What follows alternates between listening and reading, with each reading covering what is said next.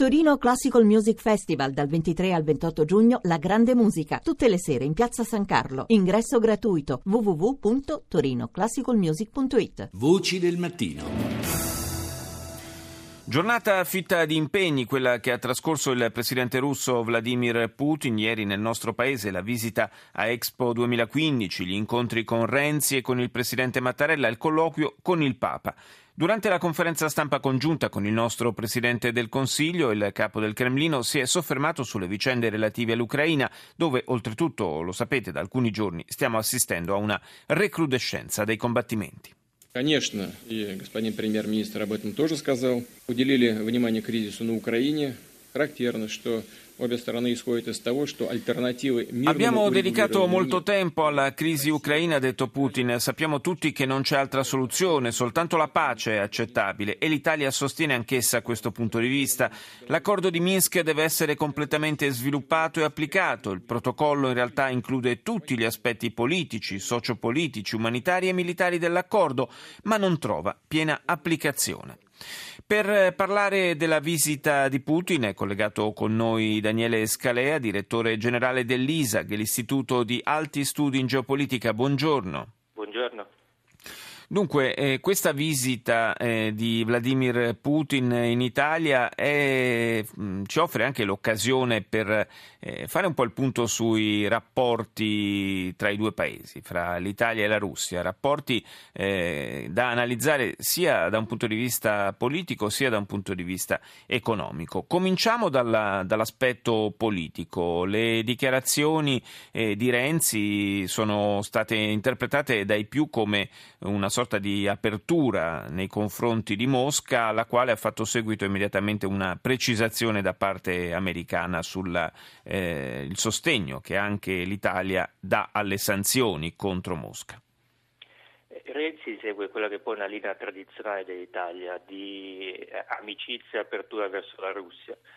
L'Italia non ha mai fatto mistero di non essere molto felice di queste sanzioni. Ovviamente si è adeguata perché fa parte dell'Unione Europea, fa parte de, della Nato e di altri organismi, quindi si è adeguata ma eh, ha sempre mostrato un uh, certo scontento, ha sempre cercato di eh, creare dei canali con la Russia, mantenere aperti questi canali, la visita di Renzi a Mosca, le due visite di Gentiloni, oggi Putin eh, in Italia, sono tutte delle occasioni in cui comunque si mantiene aperto un canale si evita l'isolamento dalla Russia, che sarebbe la cosa peggiore. Nel momento in cui si smettesse di parlare e si arrivasse effettivamente a considerarsi nemici, eh, lì diverrebbe poi veramente difficile riuscire a risolvere i problemi. Quindi dal punto di vista politico i rapporti tra la Russia e l'Italia non sono stati sensibilmente intaccati da, dalla situazione. Dal punto di vista economico, naturalmente, il discorso è tutt'altro. C'è chi dice che tutto sommato queste sanzioni danneggiano in maniera particolare la nostra economia. Sì, l'Italia sta pagando, secondo le ultime stime autorevoli sono quelle di eh, Banca Intesa, ha parlato di 5 miliardi di perdite nel corso del 2014. Mm, al di là delle nude cifre mm. c'è un fatto, che il mercato russo è diventato strategico per l'Italia perché negli ultimi eh, diciamo 15 anni circa l'Italia a livello di esportazioni sta perdendo competitività per una serie di fattori strutturali, eh, compresa la moneta forte e così via. Il mercato russo è quello in cui invece c'è stata una fortissima espansione. Se, se su moltissimi altri mercati siamo calati, su quello russo invece c'è stato un costante aumento.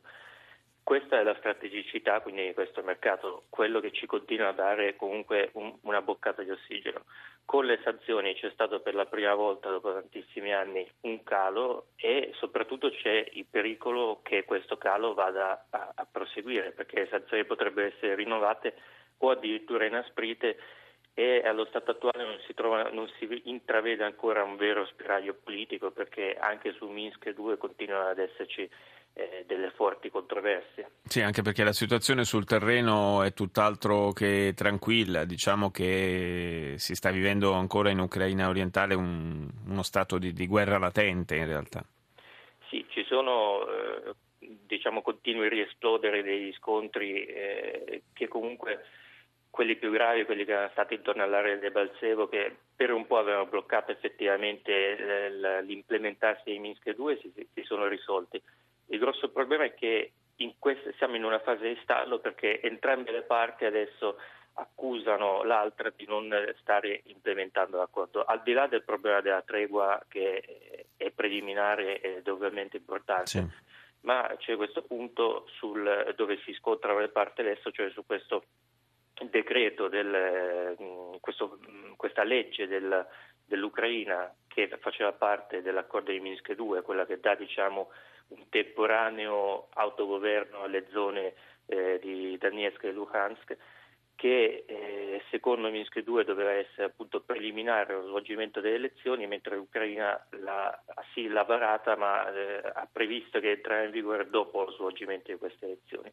Quindi adesso siamo in una fase in cui comunque secondo l'Ucraina eh, è stata eh, diciamo, implementata quello che erano gli accordi, secondo i russi e, e i rappresentanti del Donbass. No, eh, I rappresentanti del Donbass no, eh, c'è questo scambio di accuse c'è la volontà del, dei paesi occidentali che comunque eh, hanno assunto la prospettiva dell'Ucraina su questo scontro di eh, proseguire nelle sanzioni, eh, ovviamente diventa molto difficile trovare la quadra nel momento in cui entrambi dicono sì, l'accordo è stato violato, ma dall'altro. Sì, indubbiamente sono proprio le prospettive di applicazione della parte politica, diciamo così, del, degli accordi di Minsk, eh, quelle che eh, danno più problemi e più preoccupazioni per il futuro. Io ringrazio Daniele Scalea, direttore generale dell'Istituto di Alti Studi in Geopolitica, per essere stato nostro ospite.